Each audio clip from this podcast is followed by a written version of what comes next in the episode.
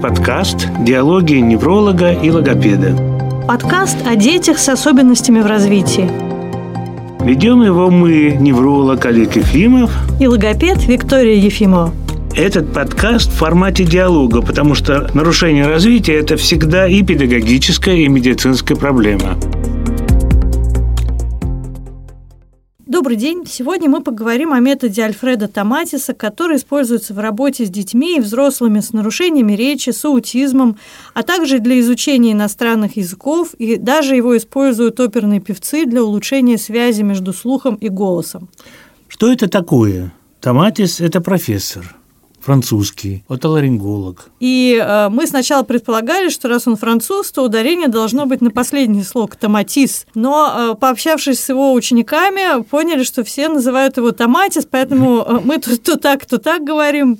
Он работал вот в основном в прошлом веке, да, и умер он как раз где-то в самые первые годы 2000-х годов. Поскольку он был отоларингологом, то он пытался найти какие-то методы воздействия на слух, на певцов, и он помогал им. У него отец был выдающийся певец. И Томатис нашел эффект, который он зарегистрировал в 1957 году в Парижской академии наук эффект музыки Моцарт на систему слуха. Он объяснял это на уровне вот тех 50-х годов того прошлого столетия. Сейчас мы провели очень много научных исследований с помощью нашей современной аппаратуры и видим, что воздействие метода Томатиса прежде всего происходит на уровне ствола мозга, где улучшается проведение, обработка слуховой информации. Ну, я думаю, что здесь надо сказать неискушенным людям, как вообще происходит эта тренировка. Ребенок или взрослый сидит в наушниках, и слушает специальным образом обработанную музыку. Музыка обрабатывается, фильтруется с помощью прибора, который называется электронное ухо. А до того, как начинаются тренировки, проводится диагностика. С помощью специальной аппаратуры. Где проверяется, ну, с помощью такого варианта аудиометрии, проводится тест слухового внимания и сравниваются кривые воздушной и костной проводимости, потому что мы с вами слышим звук двумя путями. Через воздушные и через кости нашего организма. Большинство людей думают, что мы слушаем ушами, да?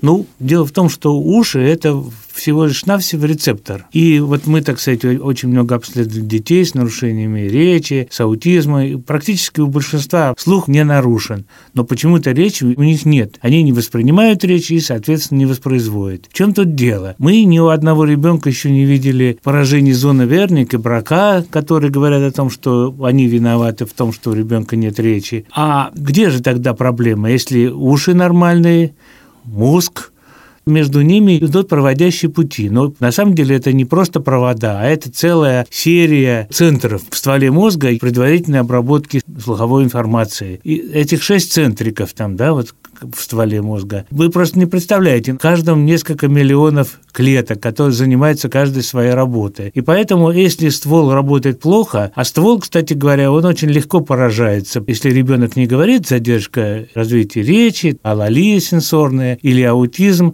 функция ствола мозга очень нарушена. Когда мы проводим лечение с помощью вот этого метода Аматиса, как раз идет мощное такое воздействие на структуры ствола. Я хочу сказать, что сам профессор Томатис по-другому совершенно интерпретировал результаты лечения. Как уже сказал мой муж, он был отоларингологом и э, очень большое значение придавал уху как органу. То есть он вообще пришел к выводу, что человек – это не что иное, как ухо. У нас объяснение действия метода Томатиса совершенно другие с точки зрения неврологии. Да, кроме того, что музыка специально обработанная действует на слуховую систему, она еще действует на вестибулярную систему. Об этом тоже практически большинство людей забывает. Ну, об этом Томатис как раз говорил. Об этом, да, он, он был очень такой мудрый, он предвидел очень много, интуитивно видел эти вещи. Да, он, конечно, видимо, был потрясающе интересным, эрудированным человеком в разных областях. Да, и как раз вот очень мне понравилось, что вот мы книжку переводили ученика Томатиса. Патрик Дюма де ля Рок. Да, или в другой этой книжке было сказано.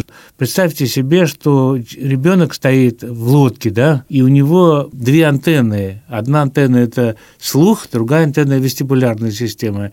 И если эти обе антенны не работают, то ребенку очень трудно вообще что-то делать с собой, да, у него праксис нарушен и вообще восприятие информации нарушено. Поэтому вот эти вот две системы, вестибулярная и слуховая система, они очень эффективно улучшаются при работе вот с помощью этого метода томатиса. Здесь надо сказать, что люди все сейчас сталкиваются с тем, что очень большие противоречия, разногласия, очень противоречивая информация об этом методе. Дело в том, что после того, как Томатис умер в начале 2000-х годов, началась очень большая неразбериха с этим методом, потому что, назовем вещи своими именами, в какой-то степени это рынок, да, это услуга, которая предоставляется за деньги, хотя сам Томатис был очень таким бескорыстным человеком, он не хотел, чтобы эта методика принадлежала кому-то одному, какой-то одной организации. Как врач он хотел, чтобы да. его достижения использовали все. Да, мы даже разговаривали вот с Алексом Доманом, и он со своим отцом, неврологом, другим Доманом, поехал к Томатису в свое время, когда он был еще маленьким, и попросил продать им метод значит, для использования в Соединенных Штатах. Да? Но Томатис категорически отказался, он сказал, что этот метод принадлежит всему миру. Да? Ну, так же, как, например, э, рентген, да, да он да, никому да, да. конкретно не принадлежит. Но, тем не менее, сейчас э, есть такой некий раскол в мире, и есть три разных направления, которые используют метод Томатиса. Одно направление французское, которое такое в большей степени коммерческое, да, у них там все очень хорошо организовано, реклама организована очень убедительно. Второе направление бельгийское. И третье направление – это Международная федерация аудиопсихофонологии. И мы для себя выбрали именно третье направление. И сейчас мы расскажем, почему именно мы его выбрали. Да, там используется аппаратура швейцарская, которую разрабатывал ученик Томатиса Бессон, инженер, который до сих пор работает и усовершенствует аппаратуру. Тут надо сделать маленькое пояснение, почему эту аппаратуру нужно усовершенствовать. Технология развивается стремительно. Когда Томатис только начинал работать, не было еще цифрового способа передачи аудиосигнала. Да, все приборы были тогда аналоговые, ламповые, да. ламповые аналоговые, и было очень хорошее качество звука. Поскольку этот метод все все-таки связан с аппаратурой, это не просто прослушивание музыки Моцарта, да, хотя вокруг этого тоже много разговоров, mm что это уже само по себе лечение. Нет, это метод, связанный с аппаратурой. Вот аппаратура, которая производится в Швейцарии, Бессонов Свитцерленд, она самая качественная. Там есть важный очень элемент, он называется электронное ухо, и это прибор, который превращает цифровую запись в аналоговую. Да, я попробую сейчас вам объяснить. Вы представьте себе, вы сидите в театре, да, вот мы очень любим ходить в Михайловский театр, там огромный оркестр, там порядка, там, не знаю, 60-70 музыкантов, которые работают на таких, на старинных скрипках, у них старинные инструменты, да, то есть, представляете, допустим, держать огромное количество музыкантов, высокооплачиваемых, на хороших старых инструментах. Сейчас ведь время-то другое. Можно поставить один хороший усилитель, поставить электронную установку, и гораздо громче будет. И... Но все равно будет не то. Да, но вот в том-то и есть разница. Аналоговый, вот этот аналоговый звук – это звук оркестра. Это звук, который четко все частоты проигрывает. Да? А наши электронные устройства, наши телефоны, наши компьютеры, у них очень ограниченный диапазон частот. От 500 где-то до 3500 Гц. То есть вылетает очень много низких, самое главное, высоких частот. Ну и дело даже не только в частотах. Если представить себе звук в виде кривой линии, то аналоговый звук – это именно вот линия. Идеально кривая, а да. А цифровой звук – это вот от этой линии остались отдельные точечки. И мозг должен достроить недостающую информацию, чтобы эта кривая опять была сплошной линией, потому что наш мозг работает не по цифровому методу, а по аналоговому. И представьте себе, что взрослый человек еще как-то может достроить, да, потому что у него есть опыт предыдущий, он слышал музыку там Моцарта в концертном исполнении или там еще где-то, а у ребенка нет этого предыдущего опыта, он слышит только вот эти точечки. Ну и получается такая точечная стимуляция не всегда полезная, да. может быть вредная даже. Да. Почему мы достаточно критически относимся к французскому направлению? где используются вот эти вот цифровые, ну, приборы. цифровые приборы, достаточно дешевые, экономичные они, но они дают вот эти как раз точечки. И мы просто видим по нашей работе, что очень мало эффекта у детей, которые проходили вот лечение по этому методу. То есть мы выбрали вот эту аппаратуру Бессона, потому что это аналоговая передача звукового сигнала. Да, Еще максимально приближенная вот к, к идеальной. физиологичному, естественному да. звуку. Второй момент, все устройства, которые там используются, проводные. Опять же, очень, казалось бы, привлекательный момент не обременять ребенка проводами ни на микрофоне, ни на наушниках, а использовать беспроводные устройства. Но это все равно неизбежно помехи. Помехи, помехи ухудшают... это и потери даже потери качества, качества да. да. Потом, значит, обязательно в приборе должно быть устройство электронное ухо. В других приборах отсутствует это устройство. Там просто маленький MP3 эм проигрыватель, который воспроизводит звук. Важный момент – диагностика, которая проводится перед проведением тренинга. Здесь важно еще сказать, что тренинг не ограничивается только прослушиванием музыки. С определенного момента, со второго курса, начинается работа ребенка с микрофоном, когда он произносит какие-то слова, звуки в микрофон и слышит себя, чтобы мозг на основе обратной связи подстроил его произношение под вот этот вот улучшенный вариант. Также еще проводится работа с записью голоса мамы потому что Томатис очень активно изучал, что происходит в матке. В его время еще не знали о том, что ребенок вообще-то начинает слышать, находясь еще в матке, еще до рождения. И Томатис сделал модель матки и проводил такие акустические эксперименты, чтобы понять, как звучит голос мамы вот в этой водной среде и что теоретически, что может еще не родившийся ребенок слышать. Да, это очень эффективно для детей, у которых ну, отсутствие слуха, у которых задержка развития речи, да, это очень помогает для них. Кроме того, диагностика, она сугубо индивидуальная. Должен быть грамотный очень специалист, который проводит диагностику для каждого конкретного ребенка. Нет единой программы, которая подходит всем. То есть каждый ребенок получает свою индивидуальную программу, в которой кроме аудиопрограммы еще оценивается вестибулярная система и добавляется вестибулярная диагностика. Ты сказал про отсутствие слуха, имеется в виду не отсутствие слуха в ушах, а отсутствие способности мозга эффективно обрабатывать обрабатывать слуховую информацию. Да, да, конечно, конечно, угу. конечно. Хотя детям со сниженным слухом тоже показан этот тренинг, поскольку их слуховые зоны мозга и ствол не получают необходимой стимуляции из-за того, что уже на входе нарушена переработка слуховой информации. Очень показано для детей, у которых были сделаны это вот кохлеарные, кохлеарные имплантации. Да, это тоже очень полезное. В прогнозе этот метод используется уже 8 лет, и огромное количество пациентов уже его прошли, многие, по-моему, несколько несколько курсов, и мы видим, насколько хороший эффект. Надо сказать, что вначале мы тоже так очень настороженно к этому относились, ну, потому что представьте себе, как выглядит это со стороны. Человек послушал какую-то музыку через какой-то прибор. Что мы видим? Что ребенок начинает лучше воспринимать речь, многие начинают говорить. И помимо этого еще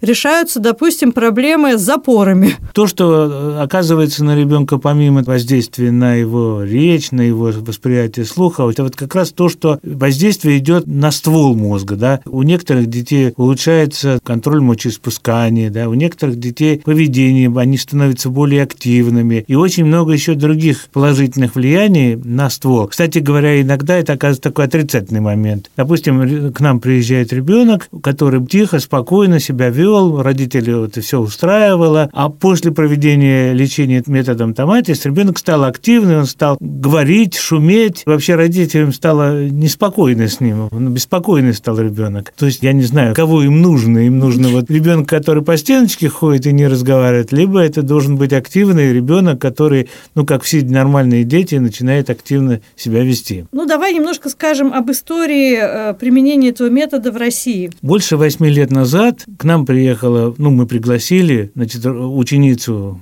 Альфреда Томатиса, Малгажата Шорле из Польши, которая была непосредственно его ученицей, очень долго с ним работала до его смерти. А сейчас она президент Международной ассоциации аудиопсихофонологии. Да, и она провела обучение наших специалистов прогноза, и с тех пор мы проводим лечение детей, у которых нарушена речь, отсутствие речи и аутизм. Ну, э, если 8 лет назад никто об этом методе не знал, то сейчас уже больше количество людей с ним знакомых, так или иначе.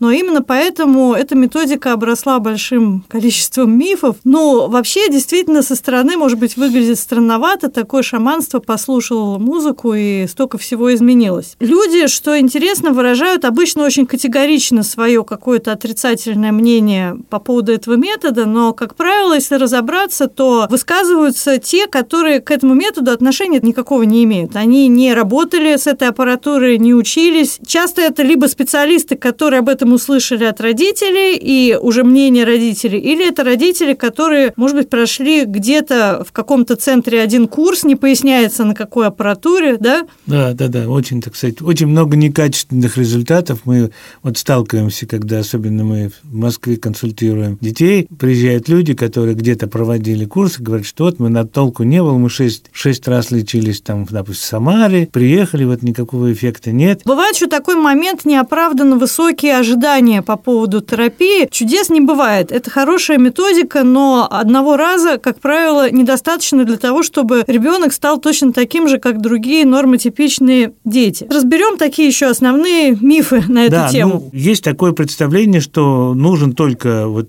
применение вот аудиотерапии, то, то есть метода томатиса и больше ничего. На самом деле, вы представляете, допустим, заболевание, нарушение аутизма – это сложное комплексное нарушение. Там все структуры мозга страдают, да, и ствол, и там базальные ганглии, и мозжечок, и другие системы, да, и поэтому воздействовать только методом томатис, естественно, мы не получаем того эффекта. Поэтому должна быть комплексная программа, где улучшается функционирование других систем, Поэтому вот надо понимать, что он не должен быть одиноким таким, этот метод в использовании, а это должна быть комплексная такая программа. Ну, другой миф – это то, что вообще никакая аппаратура не нужна, можно слушать просто музыку Моцарта, и будет все хорошо. Ну, дело в том, что, так сказать, вот это не просто музыка Моцарта, да, а это специально обработанная, воздействует не музыка Моцарта сама по себе, а воздействуют какие-то перепады частот, какие-то перепады интенсивности звука. Ну, я думаю, что здесь произошло смешение сочетание двух э, таких понятий – эффект Томатиса и эффект Моцарта. Потому что в Америке э, Кэмпбелл, по-моему, да, назвали, да, да, да один исследователь, он не исследователь даже, а, ну, в общем, человек сделал целый такой себе бизнес на продаже дисков с записями Моцарта. В каком-то штате даже обязали всех там родителей, младенцам ставить эту музыку, потому что когда-то в журнале Nature была опубликована статья о том, что музыка Моцарта благотворно действует на функционирование мозга, и журналисты вокруг этого там раскрутили шумиху, хотя речь шла о небольшой группе студентов, которые там чуть лучше выполнили как тесты, то этот эффект быстро исчез. Попал, да. Да. Томатис выбрал музыку Моцарта исключительно потому, что а, она такая вот светлая и радостная, и кроме того, в ней да. весь спектр да. частот. Там есть и низкие, и средние, и высокие. Здесь очень много возможностей для а, вот этого вот ну, фильтрования. Ну, для мозга очень важно, когда вот этот высокие частоты очень идут, да, как-то воздействуют на ствол мозга. Потому что в реальной жизни таких высоких частот мало, и поэтому у ребенка их не хватает обычно, они не принимаются. Другой миф в том состоит, что нужно выбирать, где подешевле, потому что разницы никакой нет, и все это только коммерческие накрутки. Вы понимаете, смотрите, мы коммерческая организация, да, которая, естественно, озабочена, чтобы сэкономить какие-то деньги, но, тем не менее, мы покупаем самую дорогую аппаратуру. Самые дорогие наушники стоят прибор гораздо больше, чем 15 тысяч евро каждый прибор. И да? наушники тоже дорого и стоят, и они ломаются, ломаются там, портятся, да. их тем приходится не менее, менять. Тем не менее, мы отдаем предпочтение вот этой дорогой аппаратуре. Казалось бы, логичнее нам было купить много дешевой, но мы этого не делаем. Купили много дорогой. Да. Следующий миф касается эпилепсии. И здесь очень два противоположных направления. Часть причем специалистов, я это слышала именно от физиологов на конференции, такое мнение, что от метода томатиса у всех детей наступает эпилепсия. А другое противоположное мнение о том, что метод томатиса – это полная ерунда, и он никакого воздействия на мозг не оказывает, поэтому зачем вот мы всех заставляем делать электроэнцефалограмму перед каждым курсом, типа тоже вот денег хотим заработать. Да, на самом деле реально определенный процент детей, они, так сказать, вот, это же мощное воздействие на ствол, да, и поскольку у детей с аутизмом всегда есть какая-то предрасположенность, то у многих детей бывает ухудшение состояния, именно возникнуть приступы эпилептические. У некоторых наоборот, Мы проводили специальное исследование. Да, наша врач Наталья Владимировна Коньшина. Да, она проводила исследование, и порядка там 15%, по-моему, было улучшение. То есть она взяла детей... У которых у, уже изначально которых, были проблемы, У которых да? проблемы были, да. У 15% было улучшение, у процентов 15 было ухудшение, у остальных динамики не было. То есть, несмотря ни на что, конечно, это контролировать обязательно нужно, потому что очень плохо, если, допустим, в результате лечения мы получим приступы эпилептические. Тут даже трудно сказать, э, действительно ли это в результате лечения, потому что, допустим, у детей с аутизмом вообще есть э, предрасположенность к возникновению эпилептических приступов. Это может быть как совпадение, так и результат лечения, да. но это, безусловно, нужно контролировать, чтобы не ухудшить состояние ребенка. Контролировать нужно, проводя ЭЭГ, и в некоторых случаях, если уже какое-то неблагополучие на энцефалограмме есть, или было, или были когда-то судороги, необходим ночной видео-ЭЭГ-мониторинг. Но у нас в центре есть возможности для таких детей, более внимательно их смотрит врач-эпилептолог, и составляется курс с учетом их особенностей, и Холтер. прямо да, во время курса можно снимать энцефалограмму, да, делать, делать энцефалограмму. Специальное да. есть устройство холтер, то есть ребенок получает процедуру там, томатис, метода, и одновременно ему снимается. ЭЭГ.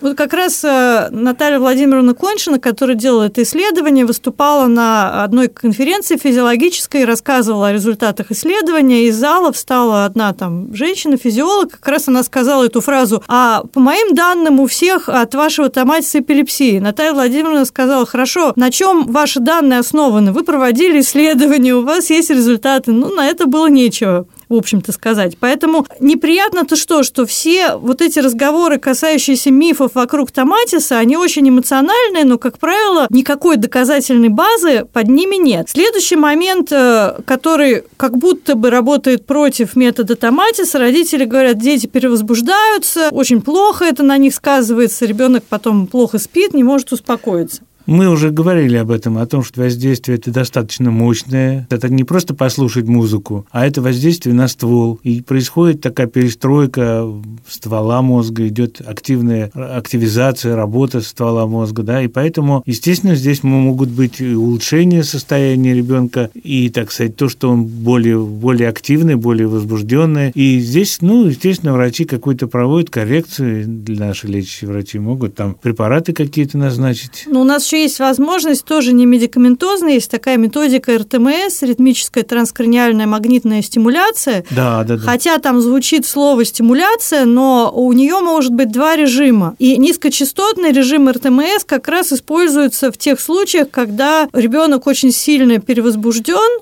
то есть мы, с одной стороны, с помощью томатиса воздействуем на подкорковые структуры, но мы можем успокоить. Да. И вот это, значит, воздействие транскраниальной магнитной стимуляции, да, результаты докладывались на конференции Судаке, наш доктор. Нейронауки, такой, нейронауки да, для медицины и психологии. Да. Следующий э, тоже такой момент, говорят, что от томатиса у детей с аутизмом происходят откаты. Ну, откат э, это вообще очень такое явление, нуждающееся в отдельном анализе, потому что не всегда это ухудшение, не всегда то, что в поведении родителям кажется непривычным, неправильным, говорит о том, что произошел откат. Под воздействием методики Томатиса у ребенка меняется восприятие своего тела, восприятие окружения, он по-другому начинает слышать и видеть. И это может вызывать тревогу, менять поведение, вызывать какие-то защитные реакции. Это означает, что что-то происходит. Ну и вообще, смотрите, мы лечим ребенка, да, лечение, оно, ну, как бы достаточно мощное, энергичное, да, и поэтому думать, что ребенок будет все время оставаться таким вот... Тихим. Тихим по стеночке сидеть и тихо. Мы же лечим его, мы хотим избавить его от аутизма, чтобы он заговорил, да, поэтому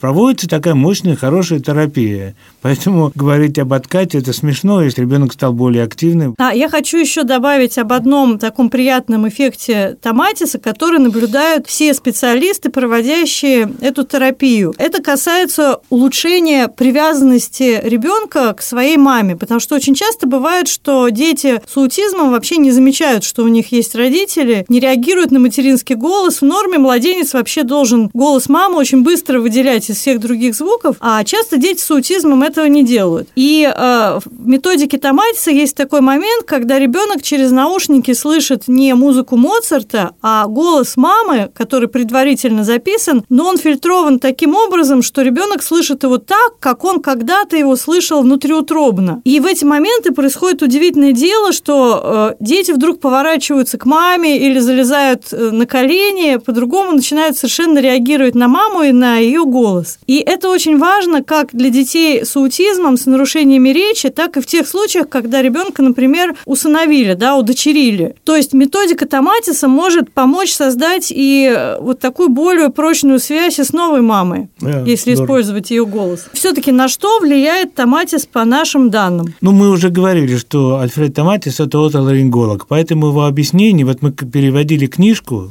Собственно говоря, мы единственную книжку перевели в России, которую, так сказать, написал ученик Томатиса, да, и нас попросили перевести, и она продается в нашем центре «Вороненок». И как раз там объяснение от, от ларинголога. Но мы уже провели много научных работ и уже, так сказать, всю литературу собрали, какая есть. И мы понимаем, что воздействие вот этого метода, оно очень, ну, такое многогранное. Это прежде всего воздействие на ствол мозга. Поэтому ребенок, у него может и НРС пройти, у него много других других ситуаций, он более активный становится. Ну, Альфред Томасис ничего не знал тогда еще о нейропластичности, о миелинизации, и по нашим предположениям, собственно говоря, вот этот вот такой сенсорный опыт, получаемый с помощью этой музыки, способствует как раз процессам миелинизации и нейропластичности. Да, на вестибулярную систему. Вестибулярная система частично, там ядра, они в стволе находятся, поэтому воздействие на вестибулярную систему точно про проходит тоже очень хорошо. Воздействие, э, ну вот метода Томатиса не только на слуховую, но и на вестибулярную систему. Я думаю, что в заключение нужно еще раз обозначить, какие все-таки особенности использования этого метода есть в клинике прогноз. Сейчас ситуация такая, что поскольку самого создателя метода нет, а метод все равно продолжает развиваться, в разных клиниках ну, какие-то свои подходы. Что касается прогноза. Во-первых, помимо теста слухового внимания, у нас есть еще дополнительная диагностика, которая тоже влияет на составление программы. У нас очень такая обширная программа есть. Мы оцениваем состояние всех систем. И вестибулярной, и функцию ствола оцениваем. То, чего практически никто не делает больше у нас. И в результате оценки наши врачи могут уже более грамотно назначить лечение, использование метода Томатиса и в комплексе тоже и составить такую комплексную программу, которая будет реально помогать детям. В нашей клинике все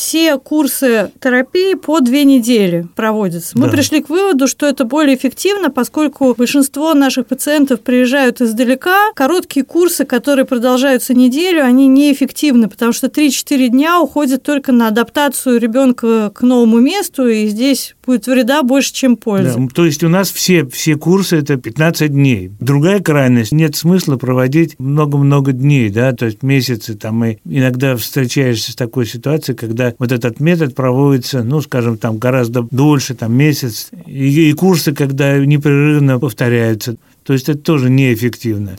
И у нас курс комплексный, мы обязательно параллельно с методикой Томатиса, у нас есть нейродинамическая гимнастика, занятия со специалистами, с логопедом, арт-терапевтом, музыкальным терапевтом, и массаж мы тоже включаем. То есть это позволяет как раз снизить возможную вот эту вот перевозбудимость и э, сделать так, чтобы ребенок использовал сразу же навыки, которые он приобрел, потому что томатис это только возможность, это изменение физиологического состояния мозга. Но как ребенок свои новые возможности будет использовать, это зависит от того, что ему среда предлагает. И очень часто родители, они уже зафиксированы на том, что ребенок ничего не может, да, и они вовремя не предлагают новые виды деятельности, которые позволяют ребенку совершить скачок в развитии. Большое, большое внимание у нас уделяется контролю вот ЭЭГ. У нас работает работает специальное значит, отделение эпилептологическое, где работает очень хороший доктор, эпилептолог. У нас там можно провести при необходимости ночной мониторинг ЭЭГ и исключить вот эти возможности. Проводится холтеровская контроль ЭЭГ во время проведения томатиса. Это тоже уникальная такая ситуация. И, в общем-то, мы можем брать детей, у которых есть какая-то судорожная готовность, и помогать им. Еще есть одно очень важное и, на мой взгляд, невероятно удачное э, нововведение, которое мы сделали года полтора назад. Теперь у нас мамы слушают тоже э, ту же программу вместе с ребенком, потому что что, во-первых, очень важно, э, чтобы ребенок и мама были сонастроены. И мамы сообщают о том, что их слуховое восприятие тоже значительно улучшилось. И одна мама тут на консультации мне рассказывала, что она настолько плохо слышала и думала, что уже ей придется слуховые аппараты покупать, особенно в шуме. И после того, как она вместе с ребенком своим прослушала программу, поймала себя на том, что ее слуховое восприятие тоже значительно улучшилось. Конечно, и мама, и ребенок это пара такая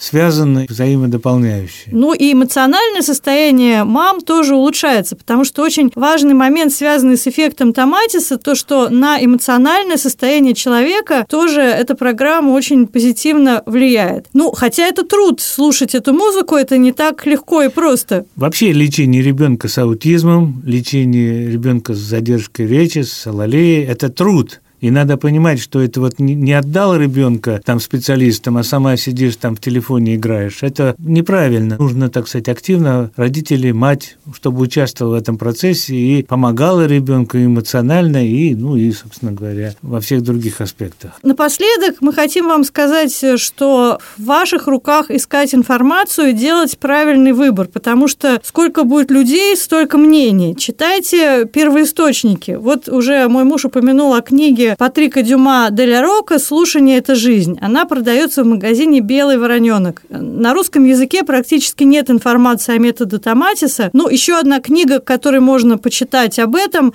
это книга Дойч, э, автор психиатр канадский. Книга называется «Мозг, исцеляющий себя». Да, да.